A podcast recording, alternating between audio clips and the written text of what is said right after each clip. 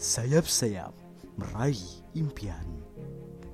Bagian 2 Ditulis oleh Maman El Hakim. Navigasi kesuksesan. Sebelum mengepakkan sayapnya, seekor burung telah memahami kualitas dirinya untuk terbang. Mulanya akan mencoba terbang antar jarak pohon dekat sarangnya. Pengalamannya akan terus teruji seiring lamanya terbang bersama kawanan burung lainnya. Terlebih saat burung-burung yang kemampuan navigasi luar biasa atas kekuasaan Allah melintasi lautan, gurun pasir, bahkan hamparan pulau tidak membuat sekawanan burung tersesat dalam perjalanan. Kemampuan andal burung bernavigasi menjadi perhatian dari pahala ahli, di mana kompas para burung itu berada. Sejumlah ahli biologi dari Frankfurt, Jerman, menemukan kristal-kristal magnetik renik pada kulit bagian atas dekat paruh burung pada jenis burung merpati pos mereka menduga kristal ini berhubungan dengan kinerja otak sebagai alat orientasi. Pancaran sinyal mampu dibaca dengan baik, sehingga burung tidak tersesat saat menjumpai tempat baru sampai pulang ke sarang semula. Begitulah Allah membekali potensi setiap makhluknya yang menjadikan kita harus berani meraih impian terbang melampaui kemampuan navigasi hewan. Kunci kesuksesan hidup harus dimulai dari cara pandang kehidupan yang benar. Melihat hidup bukan hanya untuk dijalani, melainkan harus menjadi perbuatan yang mendapat ridho Allah. Inilah pentingnya navigasi kesuksesan hidup manusia yang tolak ukur dan standar perbuatannya harus bersumber dari hukum-hukum Allah Subhanahu wa taala.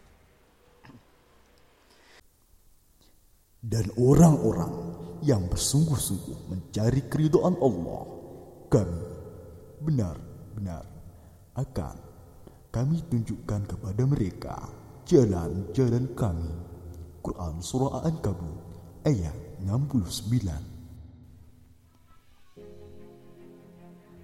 Kehidupan di dunia adalah penerbangan yang cara take off dan landingnya harus sempurna maka diperlukan navigasi agar tidak tersesat. Selamat sampai tujuan.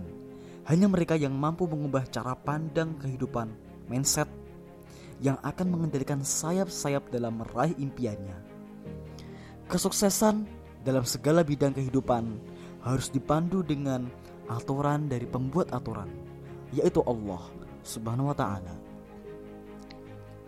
Ingin bisnis menjadi berkah, maka harus dipahami dulu fikih muamalah secara komprehensif agar bisa take off dengan sempurna dan landing dengan selamat. Jalan meraih impian tidak hanya dalam urusan bisnis, diperlukan kemampuan navigasi kesuksesan yang bisa mengendalikan amal perbuatan agar tidak terjebak pada perilaku yang diharamkan. Jangan sampai bisnis tersesat pada area riba yang diharamkan maka inilah pentingnya kesadaran rohaniah bahwa bisnis bukan hanya perkara untuk rugi, tetapi halal dan haram. Maka saya meraih impian sebelum terbang harus diawali dengan meluruskan visi hidup yang hakiki mulai saat ini dan diri sendiri. Sesungguhnya Allah tidak mengubah keadaan suatu kaum sehingga mereka mengubah keadaan yang ada pada diri mereka sendiri. Quran Surah Ar-Ra'd ayat 11 Kotak hitam kehidupan Ibarat penerbangan pesawat, hidup ini juga tidak selalu berjalan mulus. Ada banyak persoalan yang membutuhkan pemecahan atau solusi. Mulai dari masalah yang remeh-temeh sampai masalah besar yang sering membuat manusia berkeluh kesah dan akhirnya menempuh jalan yang salah. إن الإنسان خلق هلوعا إذا مسه الشر جزوعا yang artinya sesungguhnya manusia diciptakan bersifat keluh kesah lagi jikir apabila ia ditimpa kesusahan ia berkeluh kesah Quran Surah Al-Ma'arij ayat 19 sampai 20 Jika kita amati tentang hakikat kehidupan, sifat keluh kesah tersebut sebenarnya bisa terjawab dengan memahami ajaran Islam secara menyeluruh. Maka, kunci persoalannya ada pada simpul kehidupan berupa pertanyaan yang harus dijawab tentang hakikat keberadaan manusia di dunia, tugas dan tujuan hidupnya. Sebagai makhluk, manusia diciptakan Allah dari tiada menjadi ada untuk mengarungi kehidupan dunia ini mengemban tugas mulia sebagai khalifatul fil memakmurkan dunia dan menjadikan bekal kepulangannya ke alam akhirat. Karena dunia sifatnya sementara, maka akan ada hari kebangkitan dan alam kehidupan yang kekal, yakni akhirat. Kehidupan setelah dunia yang akan mempertanyakan setiap amal perbuatan manusia yang terekam dalam catatan amal baik dan buruk. Rekaman data perbuatan manusia di dunia dalam segala aktivitasnya tidak ubahnya bagaikan black box, kotak hitam yang berada pada pesawat terbang yang merekam segala data saat penerbangan. Hampir dipastikan setiap terjadi kecelakaan pesawat terbang yang dicari adalah kotak hitam tersebut karena menyimpan data rekaman percakapan pilot dengan radar pengawas dan segala aktivitas terakhir yang menjadikan pesawat jatuh atau hilang kontak. Begitupun kehidupan harusnya memperhatikan adanya rekaman perbuatan manusia selama hidup di dunia.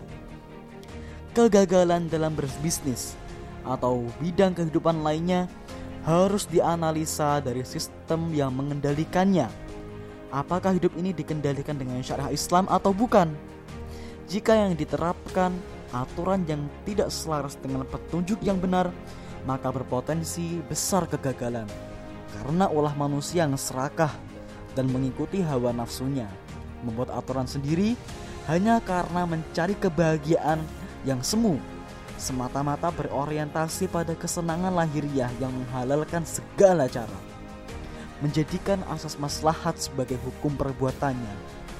Itulah sistem kehidupan, sosialisme, dan kapitalisme yang memisahkan agama dari kehidupan. Berbeda dengan aturan yang diberikan Allah berupa syariat Islam. Jika diterapkannya dalam segala aspek kehidupan, tentu manusia akan menemukan kebahagiaan yang hakiki. Sekalipun menemukan kegagalan dalam bisnis, misalnya, jika orientasinya kehidupan akhirat akan mampu bersabar karena bisnis yang diberkahi Allah, ciri utamanya adalah ziyadatul khair, tumbuhnya kesalihan dan kuatnya dakwah di tengah umat bukan semata-mata terpenuhinya target materi duniawi. Karena itu, mimpi besar seorang hamba Allah yang harus diraih dengan kepakan, sayap-sayap kesabaran dan ketegarannya. Tidak lain meraih ridha Allah dengan kenikmatan surganya. Segera analisa kotak hitam kehidupan ini agar menemukan titik terang pangkal permasalahan yang membuat hidup ini mudah berkeluh kesah. Boleh jadi karena ada masalah dalam komunikasi antara manusia sebagai makhluk dengan Allah sebagai sang kholik dalam segala aspek kehidupan. Wallahu a'lam bissawab.